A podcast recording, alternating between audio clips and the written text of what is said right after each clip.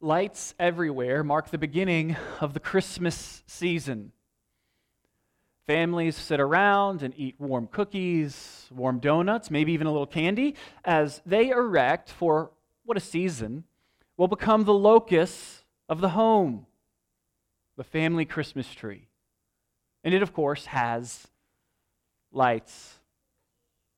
Men and women will spend days in the cold. Well, maybe if that's me, but uh, or maybe day would be more accurate. Uh, stringing Christmas lights on their house. I've actually become lazy over the past few years and figured out those holographic ones. You can just like plug in and point lights on the house. If you go into the city, there are lights strung up from pole to pole, lights affixed in the windows of businesses. It's as if everything is covered in millions and millions of little stars. Christmas time, nighttime becomes the drawing back of a curtain. As the world is transformed into a theater that displays millions and millions of brilliant dazzling lights. At Christmas, darkness is eclipsed by beauty. And the lights are symbolic. They're a symbolic announcement of Christianity's meaning and the meaning of Christmas. Now, the lights tell us that the world is a dark place and without light, we'll never find our way out of it. Jesus is the light in the darkness. He's the light of salvation, the one whom we must trust if we are to escape the darkness of God's judgment. That's our main idea this morning that Jesus is the light of salvation. And the exhortation follows on the heels of that. It's quite simple. Look to the light I'm going to work through the text in two parts this morning the problem of darkness and the promise of light. We'll pray, do some background since we're in Isaiah rather than Acts. Uh, those of you who are really worried, we'll be back in Acts after Christmas, pick up where we left off.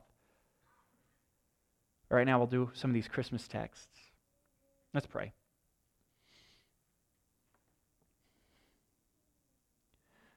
Father, we ask that you would be present with us this morning that you would send your Holy Spirit to fill up this place, that we would hear from you. Give us ears to hear. Help us to believe your word and to obey it.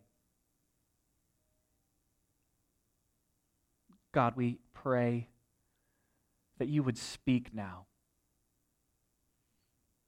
What we are not, make us. What we have not, give us. And what we know not, teach us. This we pray in Christ's name. Amen. So we come to the book of Isaiah, and even though we're only going to touch on a very brief kind of section of it, it's important for us to understand that Isaiah is preaching about 200 years after King David has passed away, and about 150 years after the kingdom of Israel has been split into two. Now, if you don't remember this big split, there are 10 tribes in the north, and there are two tribes in the south, Judah and Benjamin, and they're faithful to the throne of David. How this came about was uh, there was a rebellion against King Solomon by a guy named Jeroboam, who then uh, runs away into Egypt, I think. Uh, and then when Solomon dies, Rehoboam takes over, and Jeroboam comes back He's like, Look, dude, you need to change these taxes, give us lower taxes, or we're going to rebel. And Rehoboam says to Jeroboam, I don't know how Boam must have been a nice like suffix to a name, I guess. Uh, but, but Rehoboam says to Jeroboam, if you thought my father's taxes were bad, you don't even know. You know, like he says, basically, like my pinky finger is stronger than my dad's thigh, is kind of what he says. And he's like, I'm just going to drop the tax hammer on y'all. And so Jeroboam is like, that's not happening, man. And he gets the other 10 tribes, and they rebel, and there's this rift in the kingdom. And so you have the northern tribes, there are 10 of them, and then the southern tribe. King of Judah is what the southern kingdom is called, Judah, and the northern tribes are called Israel. Okay? And so this division has taken place, and Isaiah is preaching to them after this split has taken place, during, like, right after, it's after um, Assyria has conquered the northern tribes, but before the southern tribes or the Judah has been destroyed. Clear as mud there, right? Uh, and so, what's happening in Isaiah is you have a letter that's filled with judgment. Primarily, that's probably the loudest theme in the book, and it happens through the first 39 chapters, is that judgment is coming to God's wayward people. And then the latter half of the book, chapters 40 through 66, tell us all about the hope of God's people. And you have the, the two themes kind of mixed together throughout. Uh, in the first part, we've got hope kind of sprinkled into judgment. In the latter half, you have judgment kind of sprinkled in together with the hope. But those are the two major things that are going on in this book. Isaiah is preaching to a wayward people who listen to themselves, they do what's right in their own eyes, rather than acting according to God's word. Isaiah preaches to a people who will not listen. God tells him as much in Isaiah 6. He said, Here am I, send me, Lord. And the Lord's like, I'm going to send you, but they're not going to believe you. They're not going to listen to you. And so you're not going to be very popular. It's a tough call. And so Isaiah is speaking to King Ahaz. And King Ahaz is the king of Judah. And he comes to him in chapter 7 at the beginning and basically says, I know that you are in a tough spot. See, King Ahaz and Judah are being besieged by King Pekah, who's the king of Israel at this point, and King, Re- king Rezin, who is the king of Syria at this point. They've gotten together, King Pekah and Rezin. They've besieged Judah. They can't take Ahaz out completely, but they are making life really, really miserable. And so Isaiah comes to say, uh, King Ahaz, do not worry. Put your hope in God and this is going to work out. God is powerful enough to deliver you from the hands of your enemies. And Ahaz says, no. And instead, he employs the help of the king of Assyria. His name is Tiglath-Pileser. I always tried to remember his name by King Tiger. It just helped me. But, but Tiglath, and I'm probably pronouncing it wrong, Pileser. It's hyphenated. But King Tiger of Assyria, he's like, all right, I'm in. And so he comes and he destroys in Damascus uh, the king, King Rezin. I'm going to mix myself up. He, he destroys King Rezin of Assyria, kills him, and scatters the rest of those that would oppress Judah. And it seems like Ahaz is this really brilliant politician. But he's not. Because Assyria turns around and subjugates Judah. They make them a vassal state. They have to pay them all this money, which in the end, doesn't really bother King Ahaz all that much. Because when he sees Damascus, sees this altar in Damascus, and he just gets really enamored with pagan gods. To the extent that uh, the backdrop for most of this takes place in 2 Kings 16, to the extent that he sacrifices one of his children to these false gods. He reorients and changes the temple in Jerusalem. Now, all that to say, his wickedness is evident. He is truly vile, and his wickedness, his refusal to listen to the voice of God, is mirrored in Israel or Judah at large. The people have followed the way of their king. And in chapter 8 of Isaiah, he is telling of the coming Assyrian invasion. Times are very, very grim as Ahaz and Judah, as God's people, on the whole, generally are following their hearts rather than obeying and listening to God's word. And so it's at this point, Isaiah turns to this faithful remnant, these faithful people that are with him, his students, and he, he tries to give them a bit of encouragement. He, he's going to give them a warning at the end of chapter 8, and then an encouragement in chapter 9, because things look so grim, so bleak. And so he says in verse 19, when they, that's the faithless, say to you, Inquire of mediums and the spiritists who chirp and mutter. Shouldn't a people inquire of their God? Should they inquire of the dead on behalf of the living? Go to God's instruction and testimony. It says, Go to God's word instead. If they do not speak according to this word, there will be no dawn for them. They will wander through the land, dejected and hungry. When they are famished, they will become enraged and look upward with cursing in their mouths towards their king and their God. They will look toward the earth and see only distress, only darkness, and the gloom of affliction. They will be driven into thick darkness. The point of these verses are to say those who disobey God in favor of doing what they want will bring themselves into the darkness of God's judgment.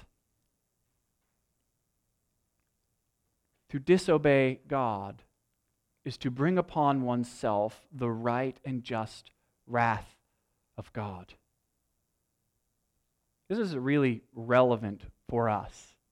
This is relevant in our day because we, we like Ahaz, are often choosing to do what we want rather than what God wants.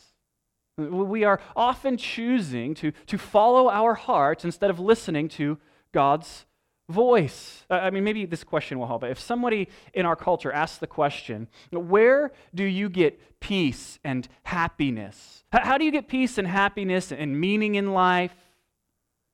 The answer of the culture is going to be look within. Look inside of yourself and believe in yourself. That's how you're going to find peace and, and happiness and meaning in your life. It's just learning how to be you better. Look within. And if you believe in yourself, you can do anything you set your mind to.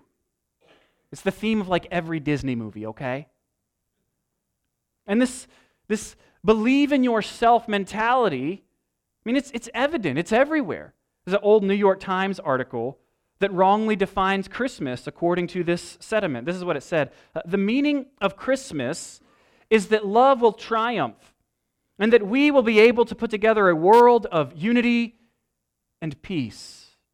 In other words, the solution to the world's problems it's within us.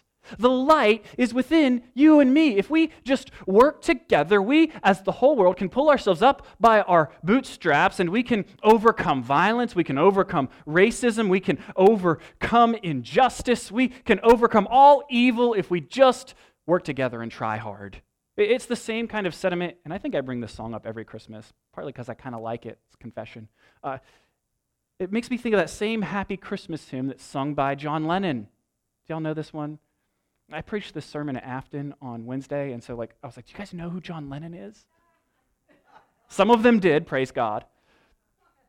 But you know the song. I'm going to sing Lennon's part, and then I'm actually I'm going to want you all to sing the part of the children, because you know how the kids come in, right? They go, "War is over," and then I sing my part, and then your part is, if you want it, right? Right? So, so he says, and so this is Christmas. This is your part.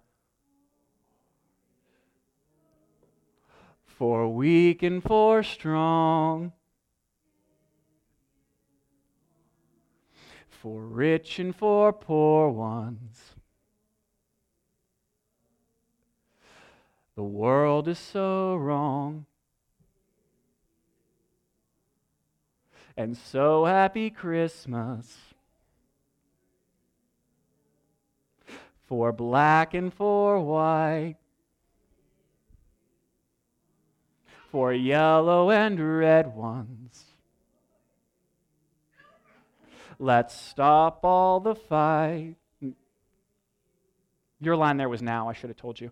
Um, and so you get this picture that it's up to us to work together to end war, to end violence, to overcome all injustice if we all just work together. We can make the world a better place. We can make the world that we want unity and peace. The answer is that we all believe in ourselves. Friends, this idea that if we just believe in ourselves, we can create the world we want, that we can fix the problems of the world, is gobbledygook. That's a theological term. It's trash. It does not work. It didn't work for Ahaz, it didn't work for Adam in the garden, and it won't work for us. We cannot fix the whole world. Let, we can't even fix ourselves. You know this to be true. You know this to be true. You let you down all the time. The message of Christmas is not if we all just pull together and believe in ourselves, we can make the world a better place. It is the opposite of that. Christmas says we have made such a mess, the only way for it to be cleaned up is if the God of the universe takes on flesh, enters into our situation, and fixes it for us. Christmas is not sentimentalism. The Bible doesn't tell us to believe in yourself, it says, believe in Jesus. He is the light, not you. Satan is the one who whispers in your ear, Right? He doesn't ever whisper in your ear, believe in me. He says, believe in yourself. Because that's what will take you far, far away from God. Because you won't think that you need Him. You'll think that you have whatever it is within yourself to, to make things right, and you don't. It's a lie. Those who walk in darkness continue to believe in themselves rather than in the God of the universe will have no dawn. We who walk in darkness need a light to come. And so Isaiah is warning his disciples don't believe in yourself like the culture around you, and don't give up hope. Because the end is not the judgment of God for those who believe, but light. There is a day coming when things will get better. God is faithful. And so he tells us at the beginning of verse or of chapter 9. Nevertheless, the gloom of the distressed land will not be like that of former times. When God humbled the land of Zebulun and the land of Naphtali, uh, God humbled these lands. They were kind of on the fringes, and these are the first lands where foreign peoples invaded, and so it was humiliating. Uh, but in the future, he will bring honor to the way of the sea, to the land east of the Jordan and to Galilee of the nations. And this is where Jesus comes. This is where the light shows up. The Messiah shows up here, and so they are honored. The people walking in darkness have seen a great light. A light has dawned on those living in the land of darkness. You have enlarged the nation and increased its joy. The people have rejoiced before you as they rejoice at harvest time and as they rejoice when dividing spoils. For you have shattered their oppressive yoke and the rod of their shoulders the staff of their oppressor, just as you did on the day of Midian. And so we see Isaiah saying, A light is going to dawn, and there is going to be great rejoicing. It's going to be a complete, full joy. It gives us that picture of a complete and full joy. If you look at it, they're going to rejoice as they do at harvest time. And so at harvest time, everybody, the world is at peace. You have peace. You're able to grow crops and then harvest them, and there's great joy in that. He says that's the kind of joy that's going to be there. There's also going to be uh, the kind of joy that comes with plundering an enemy that you've defeated. He says they're going to rejoice as they have as they would when they divide spoils. And so when you are at war and you defeat the enemy, you go in and you take their stuff. And so you've got these contrasting spheres of joy in the verse, which are meant to point us to this fullness of joy. Every kind of joy that there is, God is going to bring to his people when this light dawns in the darkness. And he says, not, not only that, but if you look in verse 3, he's going to enlarge the nation and increase its joy. God, it, it might seem like you are the only one faithful Isaiah is saying. It might seem like you're the only faithful ones, but there is coming a time when God is going to bring about the multiplication of his people. When there are many faithful, many who put their faith in him, and he is going to bring them a complete joy. And so then we ask the question well, well how? How does this joy come? How is God going to do this? And that's what we're told in the remaining verses, verses 4 through 7. We're told that God is going to bring joy to his people by giving them freedom from their oppression, by giving them the fruit of his victory. And he's going to do all of this by providing for them a faithful king. Let's look at this freedom from oppression in verse 4. You see, you've shattered their oppressive yoke and the rod of their shoulders, the staff of their oppressor. And this language immediately is meant to evoke in our minds the Exodus uh, some of your translations might have bur- the word burden in here as well. But we see yoke, rod, staff, for a people who traces their history back to the Exodus, to being in slavery, this certainly conjured up images of the ten plagues, of darkness, of judgment on the firstborn, and of doorways covered with the blood of the Lamb, and of God ultimately bringing them out of slavery and into sonship. Friends, this imagery in this text is meant to remind us of the old Exodus and also point us to the new Exodus, which comes in Jesus Christ, who is the one who takes us out of slavery to sin and brings us into the sonship of God's people. Jesus, who is the Lamb of God, who shelters us from the right judgment of God. Jesus, who frees us from our slavery to sin and makes us servants of righteousness. We also see we are freed from oppression. This, this freedom from oppression is unlikely. This is just as you did on the day of Midian. And what we have on the day of Midian is an unlikely hero. Jesus is an unlikely Messiah. People don't expect it. Midian, if you remember, happens in Judges chapter 6 through 8. There's a guy named Gideon there. Just, just happens to rhyme.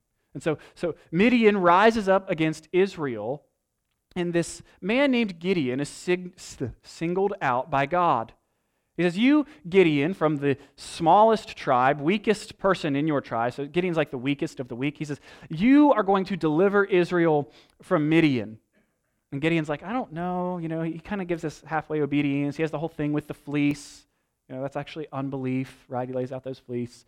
Uh, and eventually he gets around to, he's like, all right, God, I'm going to uh, lead this, this people, this army against Midian, and we are going to enjoy your deliverance. And so he, he gets 32,000 troops together. And then God says, actually, Gideon, listen, you have too many dudes. 32,000 people might confuse this and think like you're a great military leader. Come on.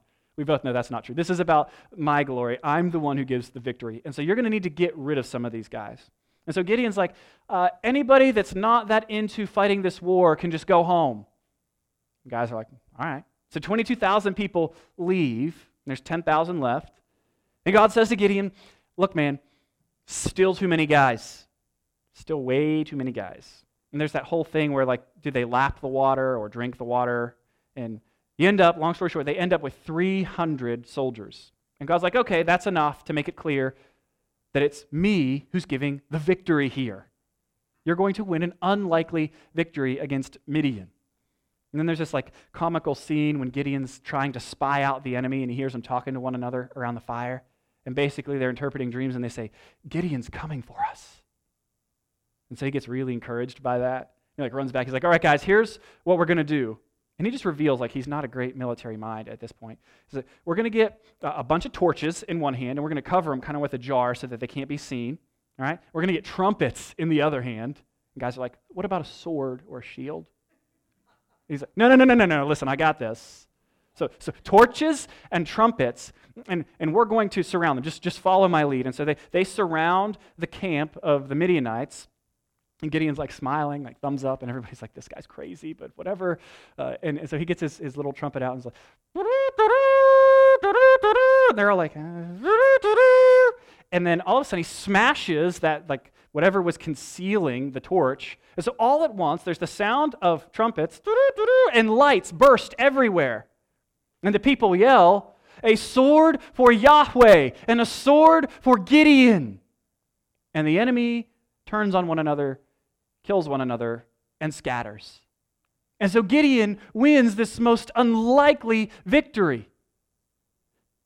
Israel's freed from their oppressors by the hand of God. And that's the point. God is the one who is doing the work, not Gideon. God is freeing his people.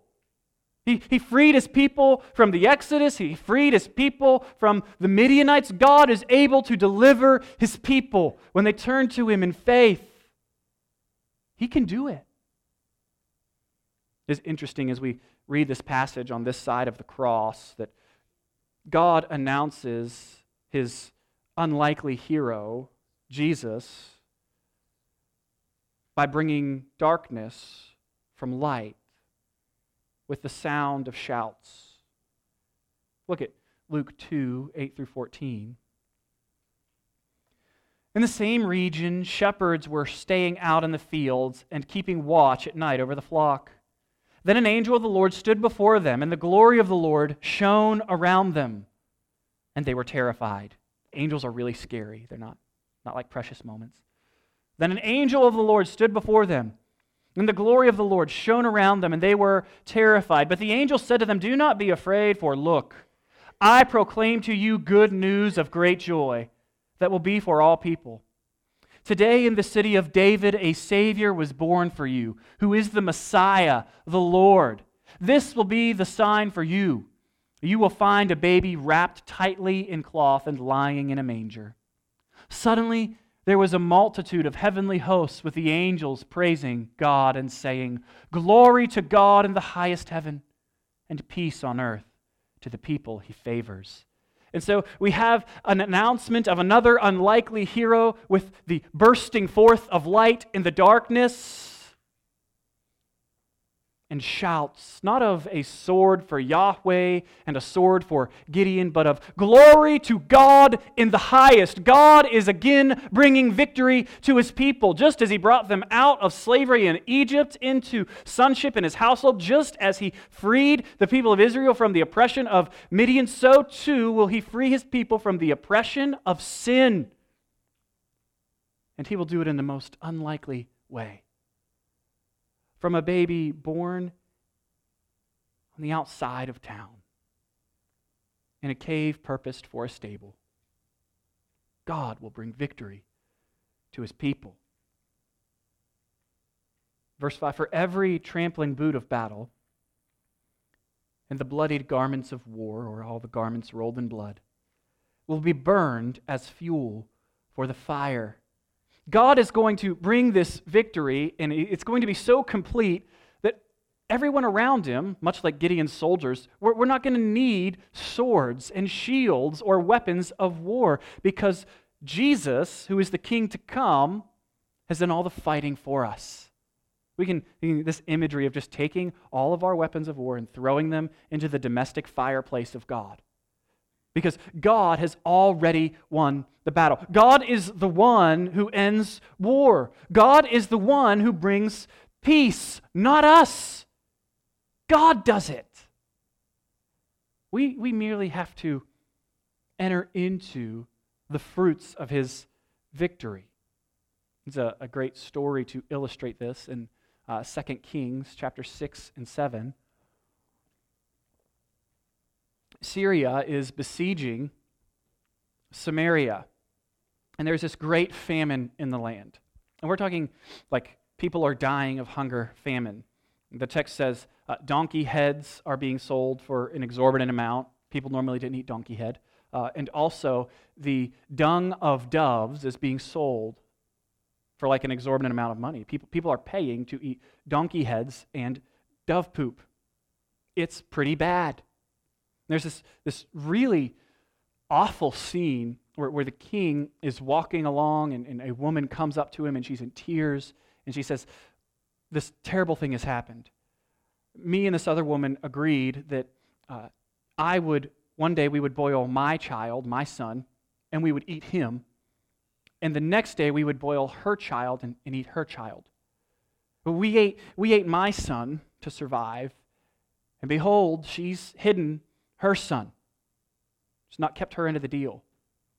And the king of Israel, in response, he's just so mad. He tears his garments and he blames the prophet Elisha. It says to his right hand man, captain, go and cut off the head of Elisha.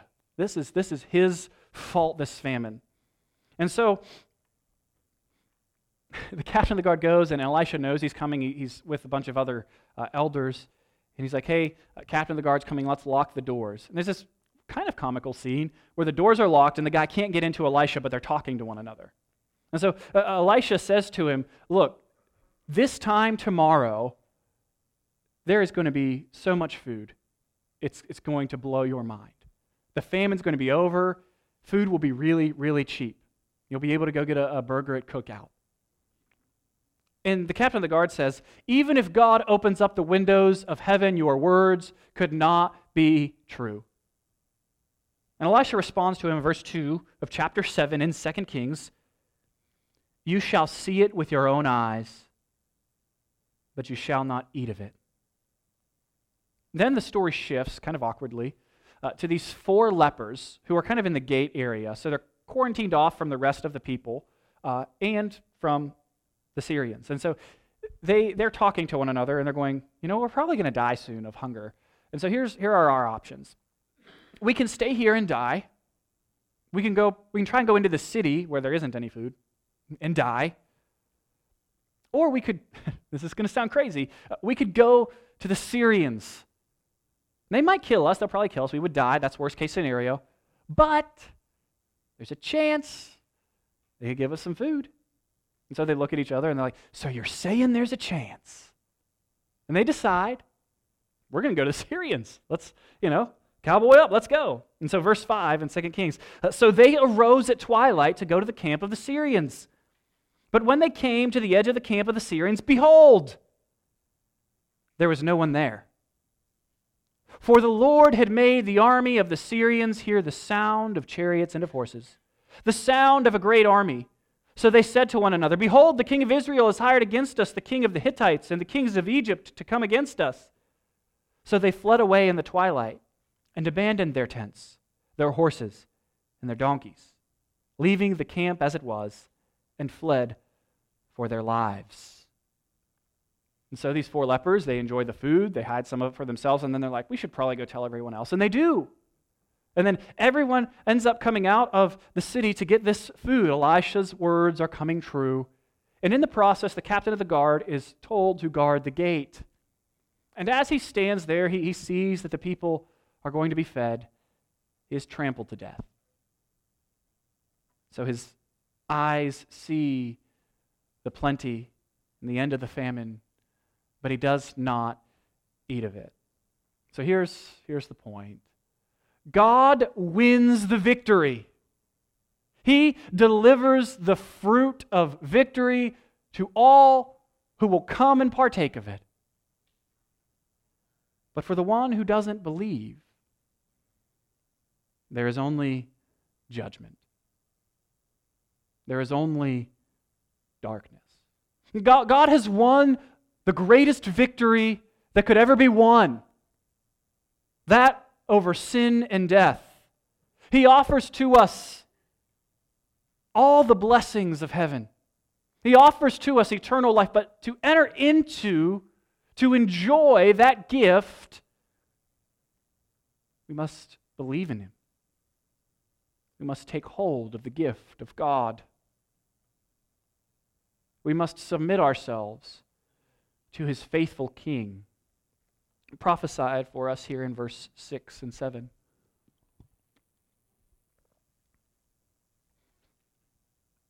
For a child will be born for us, a son will be given to us, and the government will be upon his shoulders. He will be named Wonderful Counselor, Mighty God, Eternal Father, Prince of peace. The dominion will be vast, and its prosperity will never end. He will reign on the throne of David and over his kingdom, to establish and sustain it with justice and righteousness from now on and forever. The zeal of the Lord of armies will accomplish this. So we are told the person who will bring all of this joy about is a king who will reign on the throne of David over all of David's kingdom. Remember, the kingdom's divided right now. He's going to unite the kingdom. He's going to fulfill the purpose of Israel. He's going to bless the nations. This king will be born for the people. He will be a son that's given to the people. He will be named Wonderful Counselor, Mighty God, Eternal Father, Prince of Peace. Wait a minute. These are titles that are only applied to God in Scripture. And so, what is being said here is that this child who is to be born is going to be God. Now, don't miss this. This speaks to us of one of the two supreme miracles in Christianity. Did you know there were two? There are, there are two. There are a bunch of miracles, but I think two supreme ones. Uh, one is the resurrection, but I might, I might put this miracle above that one. It, it blows my mind a little bit more. Speaking, of course, of the incarnation, where God becomes a man, where God the Son never ceases to be what he was, but becomes what he was not. God, the, the creator of everyone and everything, enters into and becomes part of his creation. The invisible becomes visible. The Almighty becomes hungry. His nose runs. He cries for milk from his mother's breast. His armpits. God enters into his creation so that he might become killable. You see, Christmas, the birth of Christ, gives us his whole life in miniature. He becomes a man. He enters into the world with blood on his face, a scream in his throat, and he is laid on a wooden manger. And at his death, he leaves the world with blood on his face, a scream in his throat, laid upon the wood of a cross. He was born to die. The incarnation is about propitiation. Jesus is born so that he might die in your place and in my place, and so that he might live a perfect life in your place and in my place. This, this is the scandal of Christianity is that we who deserve death get every spiritual blessing when we put our faith in Christ. And, it's not just, just as if I never sinned. Perhaps you've heard that, right? It's true, it's part of justification. But it's not just as if you never sinned, it's also just as if you did absolutely everything right in your life. You're not just forgiven of your sin, you are also given every spiritual blessing. You're given all the righteousness of Christ so that when God looks at you, he delights in you. The scandal of Christianity is that God saves sinners who deserve nothing more than his judgment. Indeed, this child that will be born is God. He, he is the gift of God. God has won for us salvation. He, he's brought, made a way for us to come into relationship with Himself, but it is a gift we must receive. Otherwise, there is just judgment left for us. And it's a hard gift to receive. This is uh, made evident to us in John. Famously in, in 3:16, for God so loved the world that he gave his only son, that whoever believes in him should not perish but have eternal life. For God did not send his Son into the world to condemn the world, but in order that the world might be saved through him. Now, verse 18. Whoever believes in him is not condemned, but whoever does not believe is condemned already, because he has not believed in the name of the only Son of God.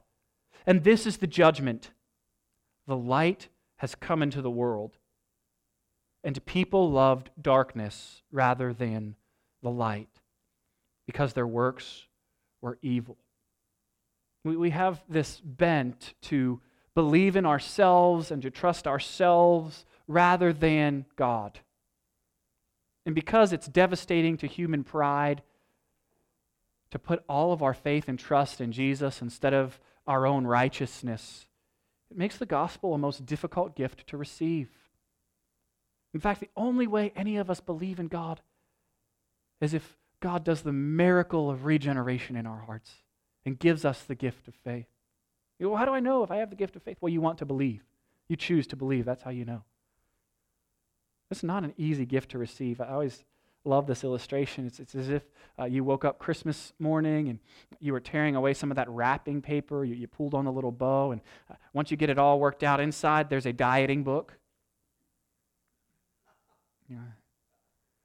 And then you go and you get your next present, and you know, same deal. You kind of get into there, you're ripping it apart, you're excited.